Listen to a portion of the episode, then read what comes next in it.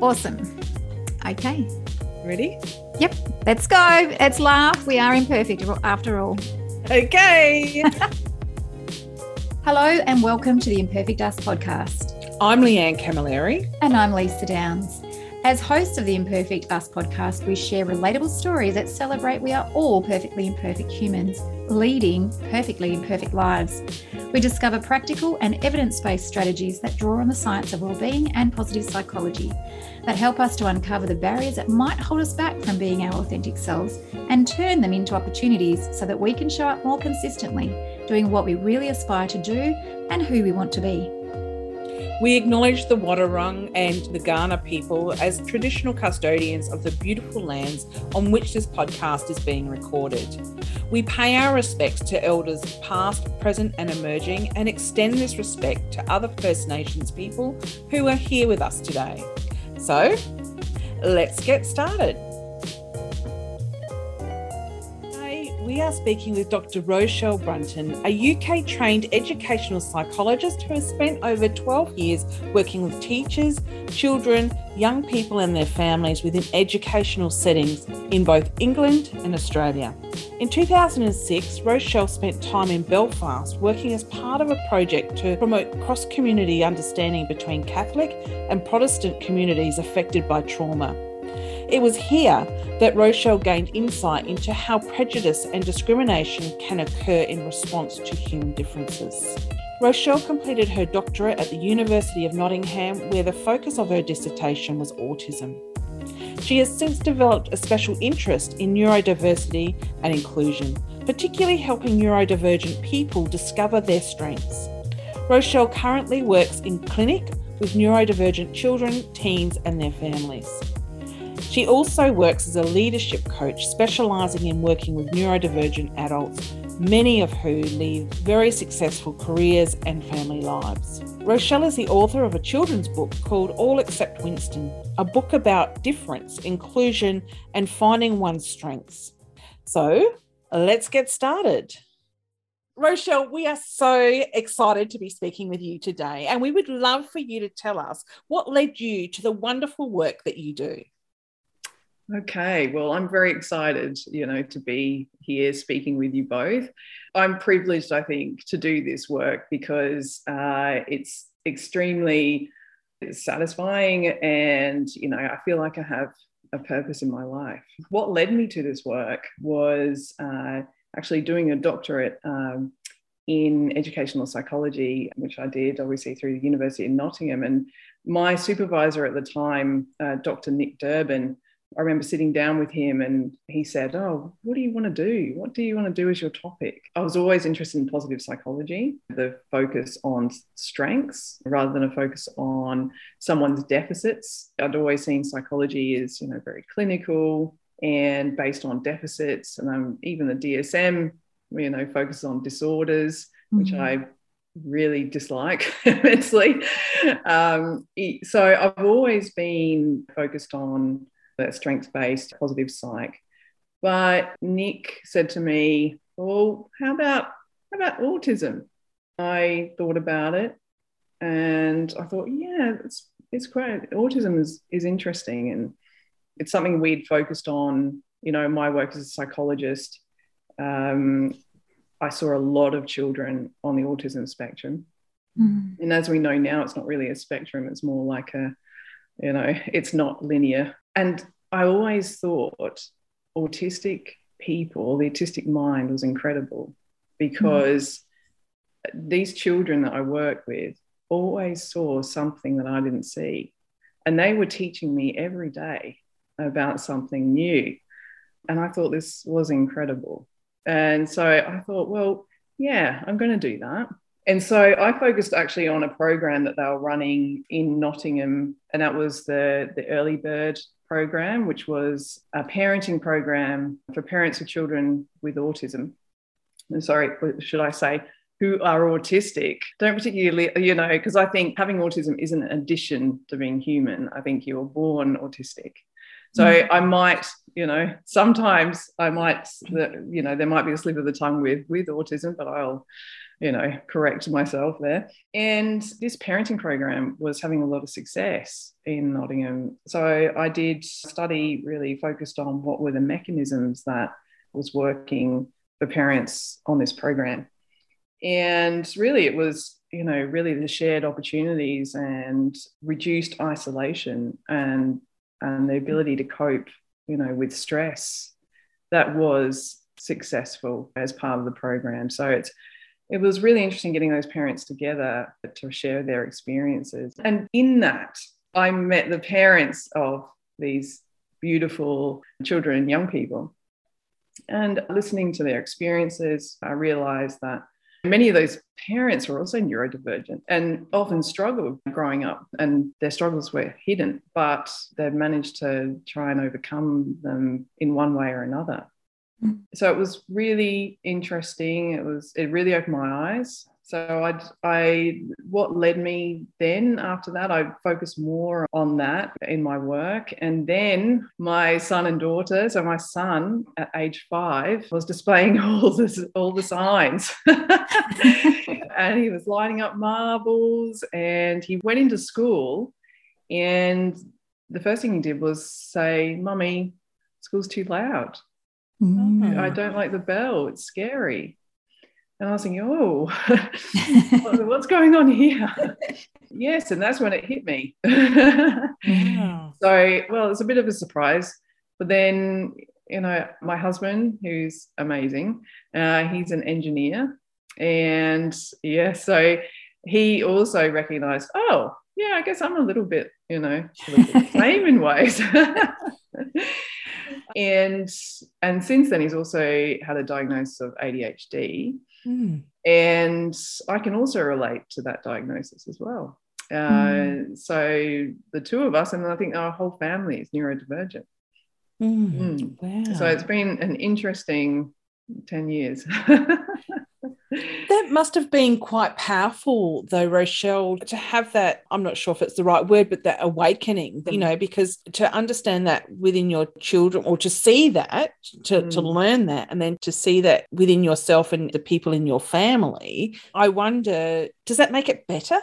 Yeah, I guess I feel privileged to have the experience at home because mm. I mean, I am passionate about the work anyway, but I mean, don't get me wrong, it's not it's not roses all the time. yeah. and um, yeah. Is any family got roses? No, I'm not sure. absolutely not. No. But I guess, yeah, I feel privileged to be able to experience this, particularly as a psychologist, but I can't always be the psychologist mum. And no. yeah, so it's it's definitely a learning curve for me, but it, it helps me in my work with children and families mm. who are neurodivergent and actually, you know, I guess with adults and children, because I do work with the whole age range, really, mm. um, and and the whole age range is is also in in my house, and also I guess being neurodivergent myself helps me understand my son and my daughter in ways because I, you know, obviously everyone's so different.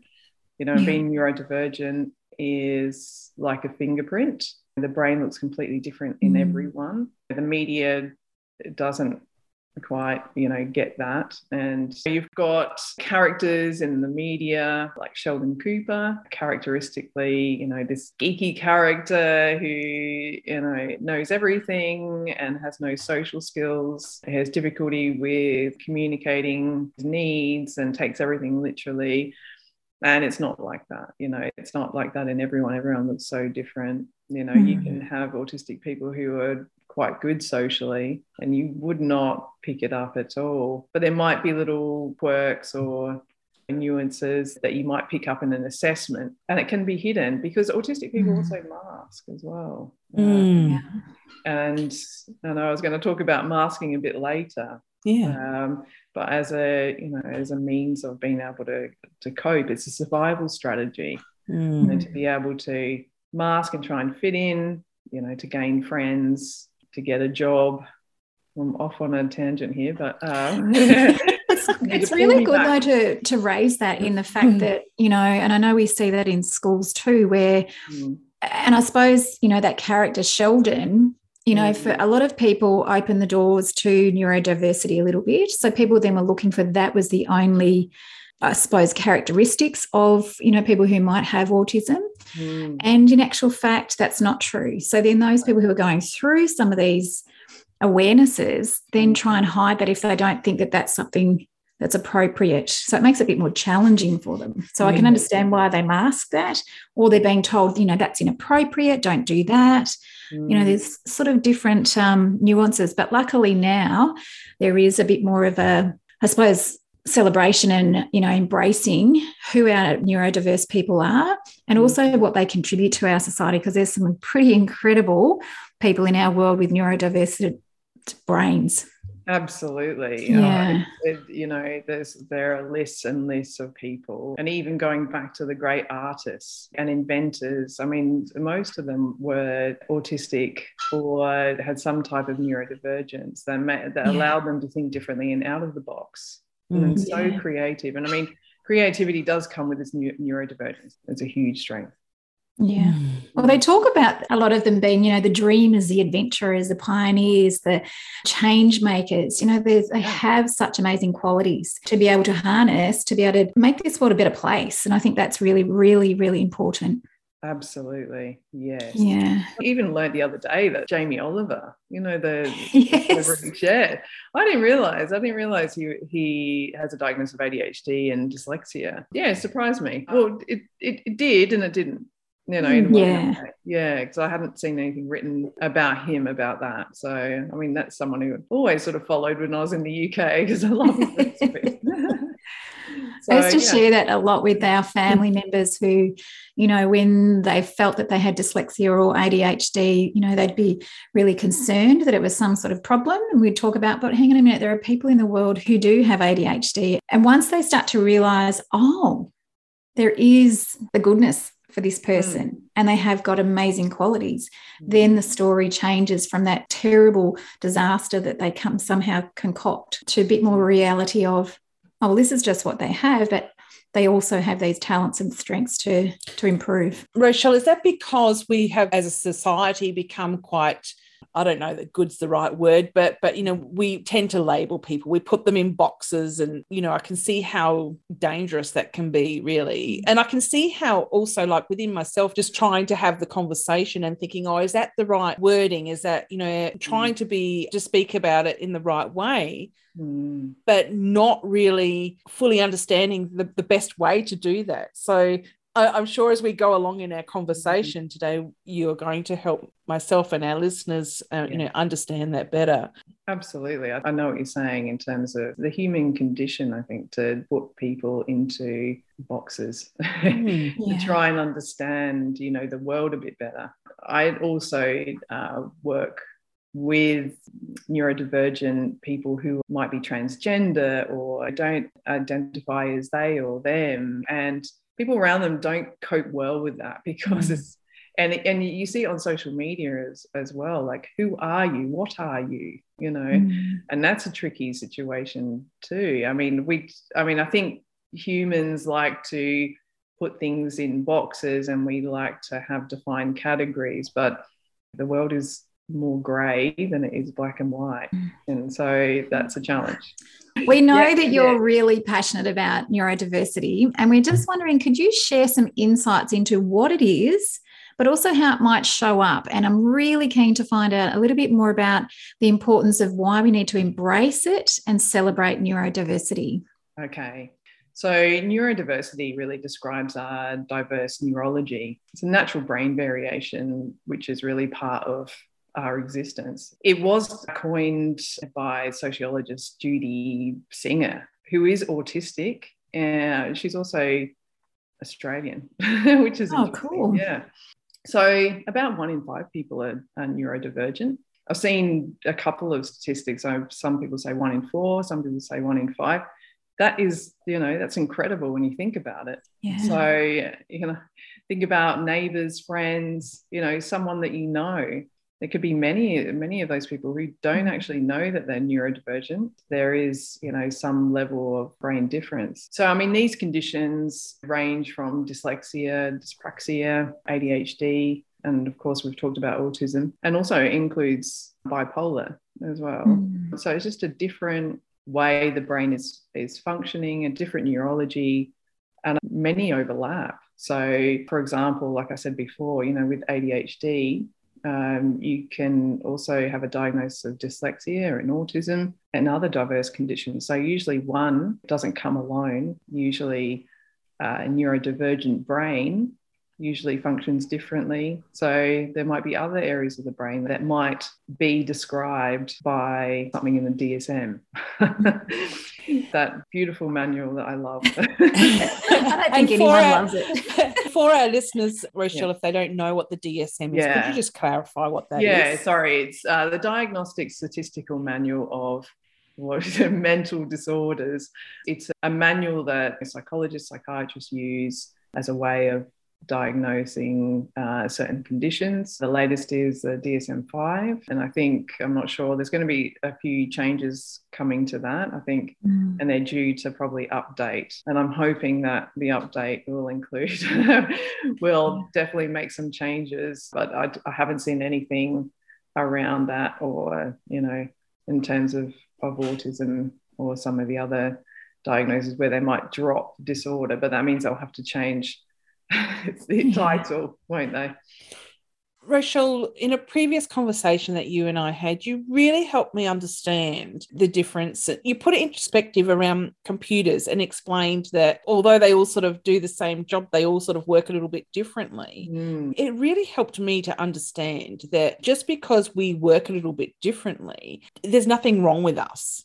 No, absolutely not. And it, yeah, like that analogy with the computer I mean, we it is you know differences in processing the world and our experiences. So it's a different way of you know processing experience in the world of thinking and feeling, and it it really does affect the way uh, we function, but not in a not in a negative sense. I mean, it can. I think.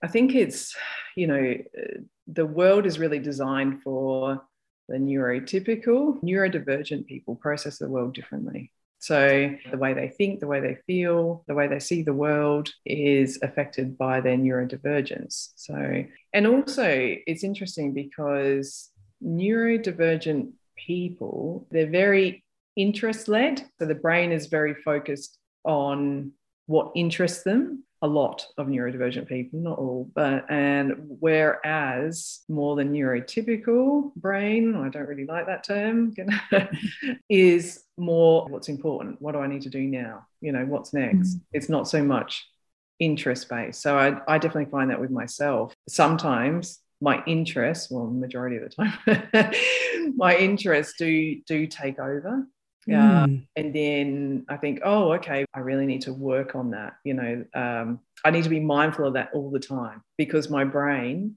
is always focused on, oh, that's interesting. Oh, that's interesting. And I can get distracted and drawn into that. Mm. Um, I mean, just like this topic. I love this topic and I deep dive into this topic. But uh, it can be, the whole world can be sort of blowing up or, you know, lots of things around me happening. And I'll just be drawn into that, you know. So it's interesting how the, the difference can just affect the way you function every day. You know, it's interesting the neurotypical label i guess. When i think about all of us in the in the world we're all very different aren't we? So what makes one person neurotypical and the other neurodiverse when we all bring different things to the table as it is? That's a that's a very very good question. Um, the thing that does is that lovely manual. Which needs to be changed. Yeah needs to be changed. So it really is as I don't know, is it as simple as that? I'm not sure because then if that wasn't around, you know, and if we mm. didn't have to, yeah, I mean, there's two ways of it. I mean, that, that's it. I mean, that's one way of looking at things. If that manual wasn't around, then actually people would think, oh, okay, I'm just different, and everyone just you know everyone else is different they can just accept me for who i am mm. but what's happening is i guess think about in a classroom and you might have what 30 children and perhaps three or four of those are jumping around a class or there's a, a, couple in the corner that you know that have difficulty communicating or you know expressing their need. And then people are well what's wrong with them? Why aren't they behaving like the rest of you know the class? Mm. so again we're and so that's i guess it dates back to you know to when we recognize that okay these people aren't like the majority and back in the day uh, people were sent to you know institutions because they behave very differently so mm. which is very a very sad history indeed but, sad Mm. and I guess that's where the um, the changes in education are coming, I think, and hopefully a little bit quicker than than it is at the moment. But you know, I think of the classroom that I have and all the others and other teachers that I work with the same. There mm. such an array of people in your room. And you would sort of almost argue that you know, if you have those 30 people in your room, there's 30 different ways of learning and knowing and growing. And I think, you know, there, uh, I hope that that does change that little book. We will just call it the little book or the big book. Actually, it's quite big. But, you know, to change the way and to acknowledge everybody's strengths and embrace how we think differently and have those opportunities to really show who you are, what you know, and what you're learning and what, who you're becoming. I think that's such an important shift for our education system, but probably our workplaces as well. Absolutely. And I think there's so many factors that probably need to change because mm. when I said our environment is also designed for the neurotypical. yeah. and that includes, you know, the design of buildings. And we're looking at like light, noise, you know, open plan offices. And I'll walk into a building and I think this just there was no thought put into this in terms of looking at the difference in people, the way they process and experience the world. I mean, I do have sensory sensitivity to really bright light. And in fact, the fluorescent lights yeah. lighting in a, in a building can give me a headache after it.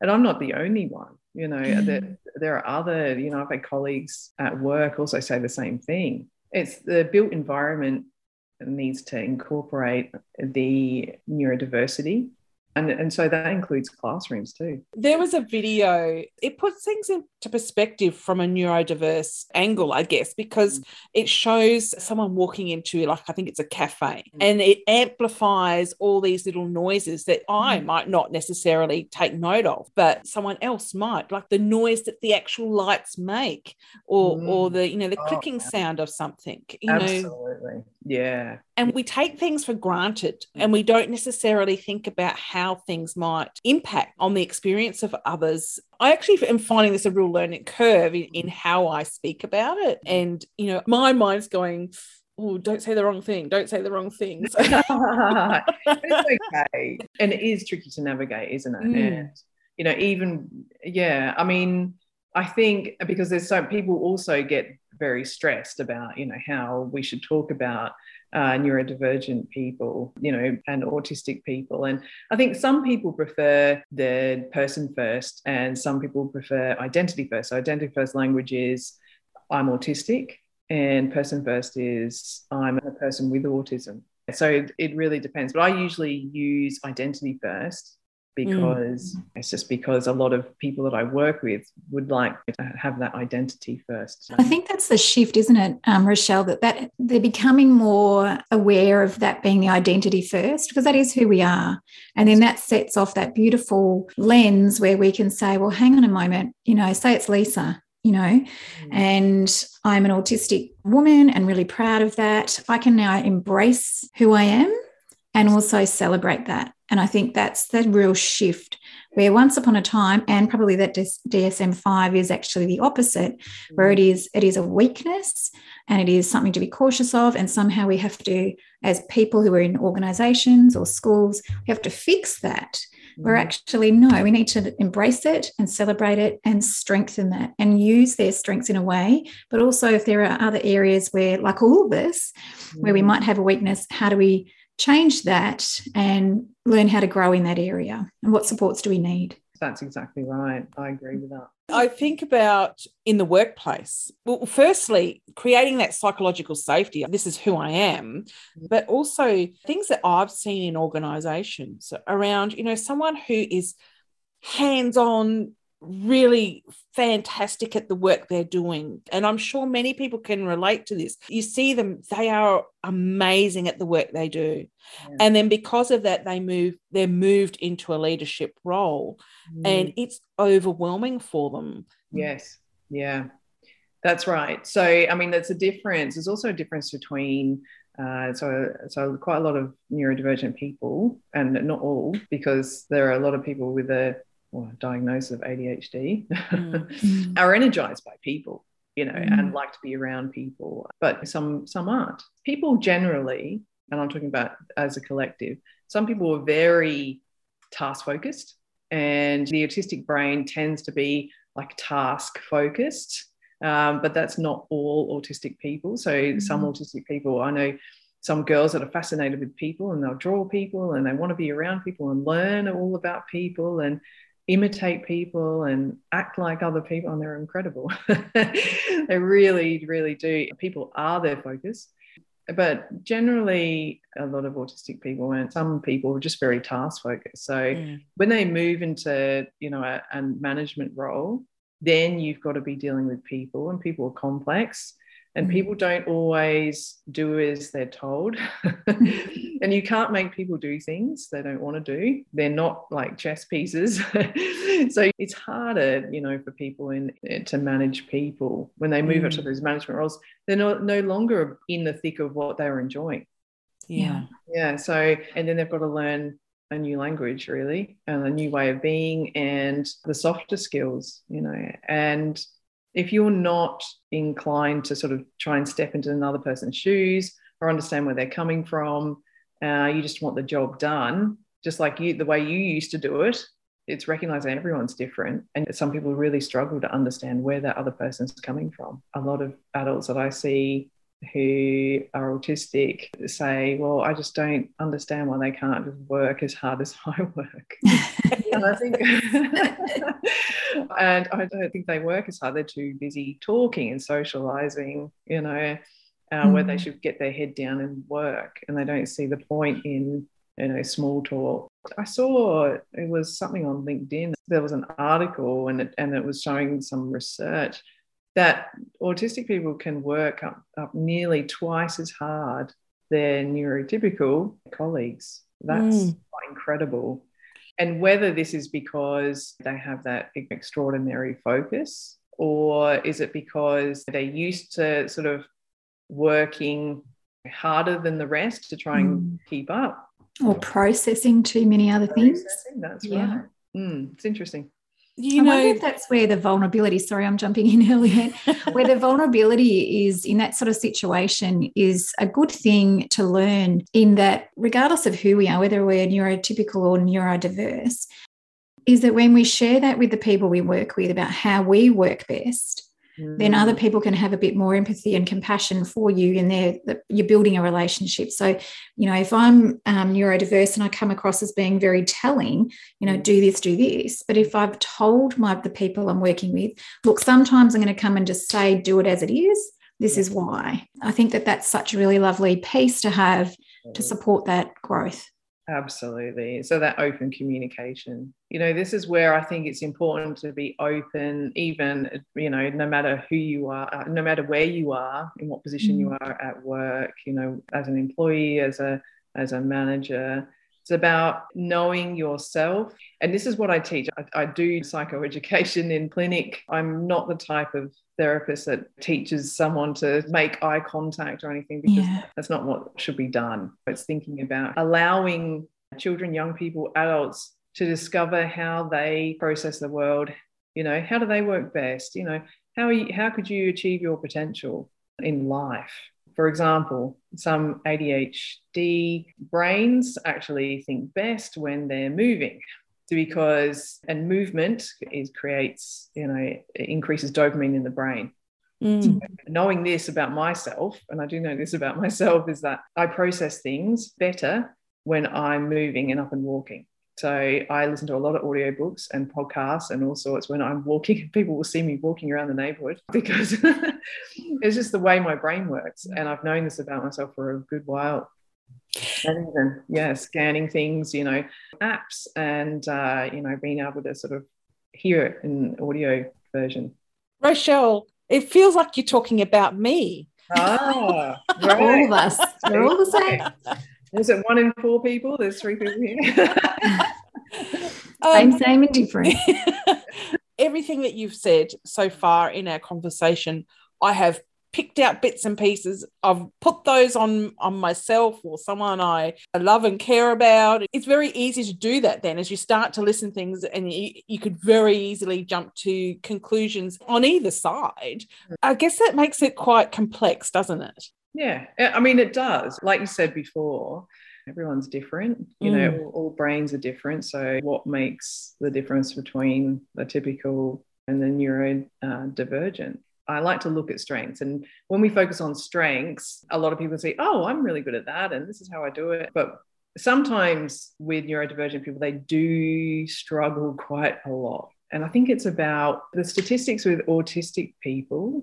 I think is at 16% are in the workforce. And it's around sort of the 20% mark. And for a number of reasons, it's because, you know, it's because sometimes people disclose and there's discrimination and there's the interview process is really hard because sometimes people will ask those two pronged questions and you know executive function which is the part of the brain which incorporates quite working memory you know the organization side it helps someone with emotional regulation planning and time management the task initiation, so beginning a task, and flexibility, so the ability to adapt to changing conditions. And it's that part of the brain that neurodivergent people can have difficulty with. I have elements of difficulty with that, but I've managed to find ways of coping, especially with task initiation. Like I'll break things down into small components. Mm. Right, I'm going to do this report. I'm going to open my open my laptop. I'm going to get onto Word. You know, it can be that minute. It's like, it's so I don't get distracted. So I know I put a timer on. I'm going to do this 15 minutes. I'm going to type away for 15 minutes and I'm going to get up. Mm-hmm. Some difficulties can be really, you know, a challenge for a real challenge for some people and not be a challenge, so much of a challenge for others. Yeah. So with executive function, those sorts of difficulties, along with other things, you know, in terms of the sensory, can really affect us. Yeah. So that's where the challenge is. And so it's those differences that can make the difference between being able to function and reach your full potential and not do that. But it's going to depend on so many things. Good thing about having a diagnosis is that people are able to understand themselves a bit better. Mm-hmm. So you know how we how we love putting people in boxes. yes, I mean, people like that as well too. In terms of uh, when I thought of myself as someone that has an ADHD brain, that helped a lot because trying to focus when I was a child was extremely difficult. I used to daydream all the time, and my brain was always thinking about new ideas and and it's really hard to switch off. So mm-hmm. I find ways to. I, I, just need sometimes need constant stimulation, like um, thinking about something. I like to do something, and then, like for example, read, and then sometimes I'll be on my laptop researching, you know, different like papers, or you know, it can be. I like doing two things at once. you can start analyzing me now, but then it's it's also time management that I've had to work on being very mindful about what is important and screaming on my to-do list that I need to pay attention to and not the things that I find enjoyable that I'm really drawn to and or interesting that I need to go into. I need to go, right, this is important. It's on the top of my list. And then that task initiation piece. so yes, there are many people with ADHD or autistic, even dyslexic that struggle to get employment, that really struggle in life. And on top of that, there's depression and anxiety. Mm. That, and this is the other lovely side of neurodivergence. Yeah. The voice of the inner critic often tells us that we're not good enough and we're not worthy or intelligent enough. And I can see how that would play out here. And many neurodiverse people who might be on the spectrum, and I, and I know that that's probably the wrong terminology, so sorry about that, but they may try to hide or, you know, feel like they're fake in some way. Can you explain why this is and how it might hold people back from what they want to achieve in life? Okay. So I think many neurodivergent people recognize from early on that they are different you know, in one way or another to others around them. For example, even though autism can come with remarkable skills, it can have, you know, its obvious challenges that we've talked about, such as having difficulties, you know, developing and maintaining friendships, communicating with peers and adults, you know, understanding what behaviors are expected. So mm. uh, this is you can see this at school and in workplaces. What do I do? And again, like I've said before, they process the world differently, and they just need more time. And I guess with these difficulties, they spend time trying to be like others, to catch up, to work harder, and often they spend time trying to develop coping strategies that might be quite time consuming you hmm. know, and and trying to just trying to keep up with everybody else. We're sort of paddling mm. harder, working harder, and they mask. So masking can involve, you know, mimicking gestures, scripting conversations, hiding personal interests, even in young children. So young children can be themselves, um, and they feel uh, to a point, and then there comes a point where the bullying and the teasing and the you know being left alone becomes too much.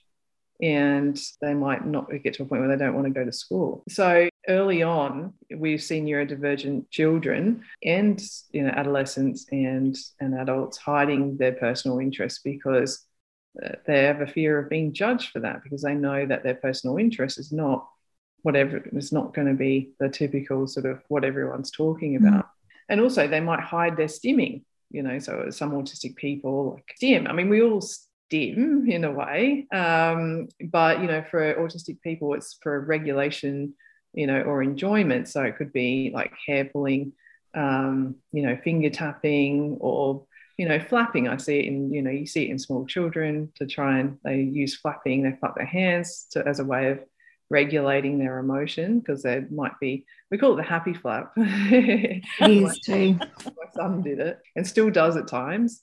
And you know, he'll flap when he's really excited. And I've seen some teachers actually try and stop children from doing this. Mm. But this is only through the fact that they just don't, they just not aware of the purpose mm.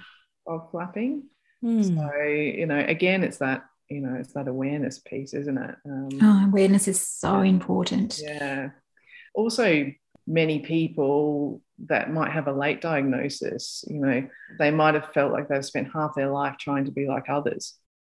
And they don't have a sort of clear perception or sense of of the self as well too. So i see i see this often that they've been masking their whole life that actually you know, there's this quite question of who am I exactly? Mm. I don't really know myself.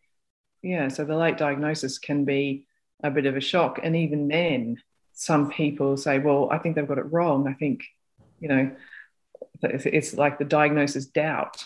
You know, mm. I think they got it hmm. wrong. I, I'm, I'm just, you know, not really good enough. I, you know, I'm not, you know, I'm a failure. I'm not really, I can't, it can't be explained away by this diagnosis. So, mm. Can be a uh, relief too, though, can't it, Rochelle? I've heard that, you know, a lot where people have, for their whole life, have felt like the odd one out. And then all of a sudden have had a diagnosis and go, oh, any wonder.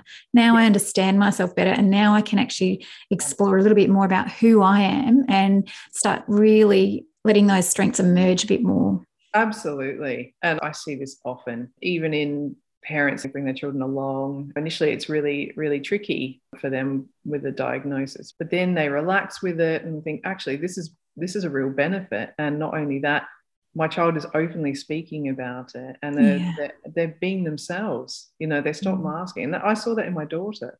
Mm. So it was hard for her to really understand that. But then she started just being herself, skipping around the house, you know, not so good. Yeah, she's got a beautiful voice too, singing and just yeah. There's the creative piece. yes, that's right, exactly. And she was happier. And I saw this and just happier just to be herself. And finally, oh, this is the reason. This is the mm-hmm. reason why, because my brain works differently. Yeah. It's incredible to see that. And studies have shown, I, I, don't have the exact studies here, but you know, st- studies are, you know, have shown that um, masking can increase anxiety and depression. Mm. And it makes sense too. Many people will doubt their skills, you know, mm. and many people doubt their skills, any accomplishments that they've made and their talents. Mm. They'll just dismiss them because they, they're used to that feeling of not just not being enough. Mm. Mm. And many are perfectionists, and this is one thing I struggle with as a perfectionist uh, tendencies. And then if you've got really high standards, you're never going to be able to sort of meet those standards, and you're con- and you're working harder. When does it stop? You know, mm. when is it going to be perfect? And another thing as well is the analytical mind. You know, extremely analytical minds. You'll find that there's when a lot of autistic people, uh, for example, are engineers, but many um, accountants, doctors, lawyers. Uh, lawyers have very analytical minds and they're very good with mm. language. You'll find that there's a, quite a lot of autistic lawyers. and, you know, that analytical mind is always thinking and always working, has a tendency also to look for what's coming on the horizon, what's what's dangerous, what do I need to watch out for? Mm. And overthinking, you know, this which can create, you know, stress and um, anxiety, obviously. So, um, yeah, and I think it, it's just the way the brain is functioning that drives a sort of anxiety, but also people's experiences of not being good enough and feeling of just not being enough. And I've seen in the workplace, I've seen terrible behavior around, you know, someone being different in the workplace mm. and people being judgmental, making fun of that, you know, all of that then impacts even more on that person who might not have that diagnosis, might be struggling with who am I even, and compounded by this hard experience of feeling judged I think as humans, we can be quite cruel and sometimes not even meaning to. Like you know, sometimes we're blind, but I, I, can see how all of this fits in and can really impact the experience of whether it is a, a child or an adolescent or an adult. If you're not awake to your strengths and perhaps not having that support and being able to be your true self, I can mm. see how it impacts how we all show up. Absolutely. And I think, I mean, we do learn from uh, from others, and I think what's important is, I mean, the key word that came to my mind when you were speaking, Leanne, was compassion. Mm. And I think compassion is so important. So if we're not showing compassion when we're growing up, we're not really going to show that self compassion as an adult. Mm. Replay some of those recordings in our head. Mm. Um, that I think, not good enough. Yeah, I was just thinking also about being open minded. And I think this is for everyone is that, you know, like how I see it in schools, particularly, but also in organizations. Mm. When you are compassionate and you have empathy and you're curious, mm. you are more likely to look for the good in people, mm. regardless of who they are, rather than be judgmental and just look for what's bad in them. Now, that happens too often in organizations, but I do mm. think there's a shift, particularly with the positive psychology and also, I suppose, the new waves of that, where we're thinking about an us culture, mm. you know, we rather than a me. Mm. But I mm. think that hopefully will change you know the traje- trajectory i can't even say that word so hard of the diversity and and the importance of diversity in our cultures wherever that might be. You know, there is so much richness in learning from others. Ladies, I'm mindful of time. Mm. I really want to ask about your book, All Except Winston. Oh, Are you okay if I ask you that question? I had the story in my head just about, you know, this giraffe. I just saw this giraffe there's being very different from the rest of his group. And I was thinking, I just want this very simple story about how a giraffe is just seen as different and then how he's he saves the day and with his strength but not actually speaking about the strength but he is visibly short but all the the giraffes were just ostracizing him so and in everything they did the drinking eating playing and I just sort of you know that story i mean there's plenty of times i've been into the playground of a school and seen a child just on their own, looking down, following the perimeter of mm. the school ground and following the line all around the playground, all by themselves. Oh, breaks your heart. it really came to me because I thought, you know, not only that, so this child, you know, these children left on their own, you know, being rejected by peers, but also as a psychologist with this child sitting in front of me and drawing these amazing drawings, you know, I just want one little boy in particular that I remember the detailed drawings. Thought, you're incredible. You're absolutely amazing.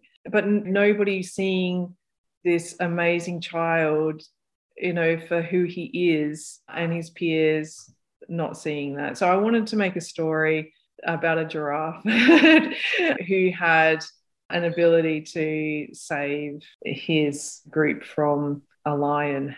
It was a very, very simple story, and the illustrations sort of speak more than the words, and it was for preschoolers. So, but I, it just the story came to me. It was almost like I downloaded it. It was in my brain, and I needed to get it out. What a what a wonderful way um, for you to tap into your creativity, and what a wonderful gift for us all. Thank you for sharing all about your wonderful book. Besides this book, can you recommend an app, a podcast, or TED talk for our listeners? Yes, uh, there's a really lovely TED talk by Elizabeth Wiklander, and it's called Neurodiversity The Key That Unlocked My World. And she's a musician, and I think she was speaking about how she discovered that she was autistic and how that cha- really changed her her oh, understanding beautiful. herself. Yeah so it's it's really good and i've recommended that to quite a lot of people. Okay we'll be sure to share that in the show yeah. notes. If people want to connect with you or find out more about the wonderful work that you're doing where can they find you? The best place is, is linkedin really Sure. Thank you for that. Fantastic. We often ask our guests a little bit about a self care strategy that they have. Is there a self care strategy that you would love to share with our listeners today that is something simple, beautiful, and uniquely you? Okay. So, I mean, I have quite a few self strategies. um, I think one that really that I love, and that is, you know, being able to go out into nature and take my shoes off. um, so, you know, just going to a beach, even going to a park and it's you know it's it's grounding you know being able to take your shoes off being able to sort of walk around and you don't have to even take your shoes off it's just getting out into nature mm. and noticing that using all of your senses to notice what's around you. And i absolutely love nature and birds i love listening to birds and I think, you know, knowing myself and the way I process the world in a sense, I love my, you know, being able to listen to things and yeah, really listening to the birds and looking around at my environment. Being out in nature, I mean, there's plenty of studies that can relate to that look at well-being, improvements in well-being through, you know, being in nature and just being mindful. I think, you know, of what's around you and being in the present moment. It's mm. yeah. freeing of the mind because my mind's always active and going and you know it slows us down doesn't it yeah yeah it slows yeah. and i do need to be slowed down Mm. And what a lovely mindful approach of, of, tuning into those senses to provide a, a, resting place for your mind to ground yourself, as you mentioned. It, that's mm. just such a lovely approach.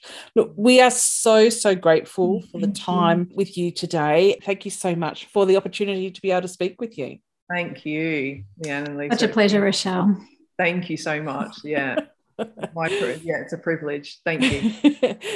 Oh, that was beautiful, Leanne. And thank you so much for uh, meeting Rochelle. What a great find. She's just such a beautiful human.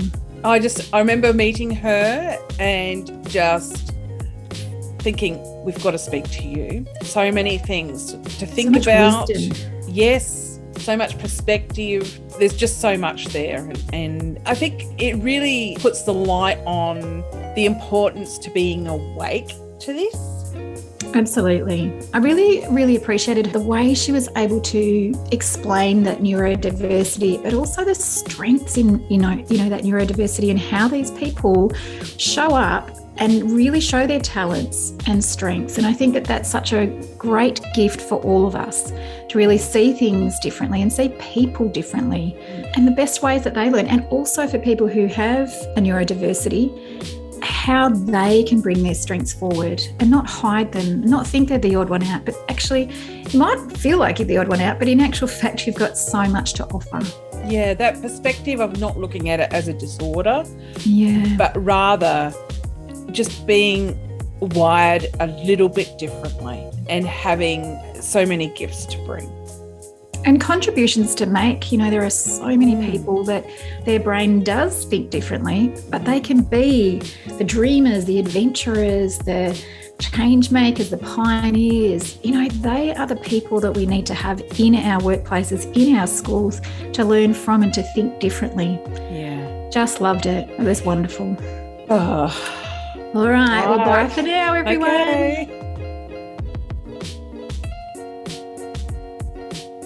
And thank you for listening to the Imperfect Us podcast. As always, we are extremely grateful to our executive producer, Brenton Ainsworth, for helping us to put this episode together. If you've enjoyed this podcast, please share it with someone you care about, and we would be grateful if you could rate this podcast on iTunes. To continue the conversation and see what we're up to, you can connect with us on LinkedIn. Just search for Imperfect Us. Bye for now.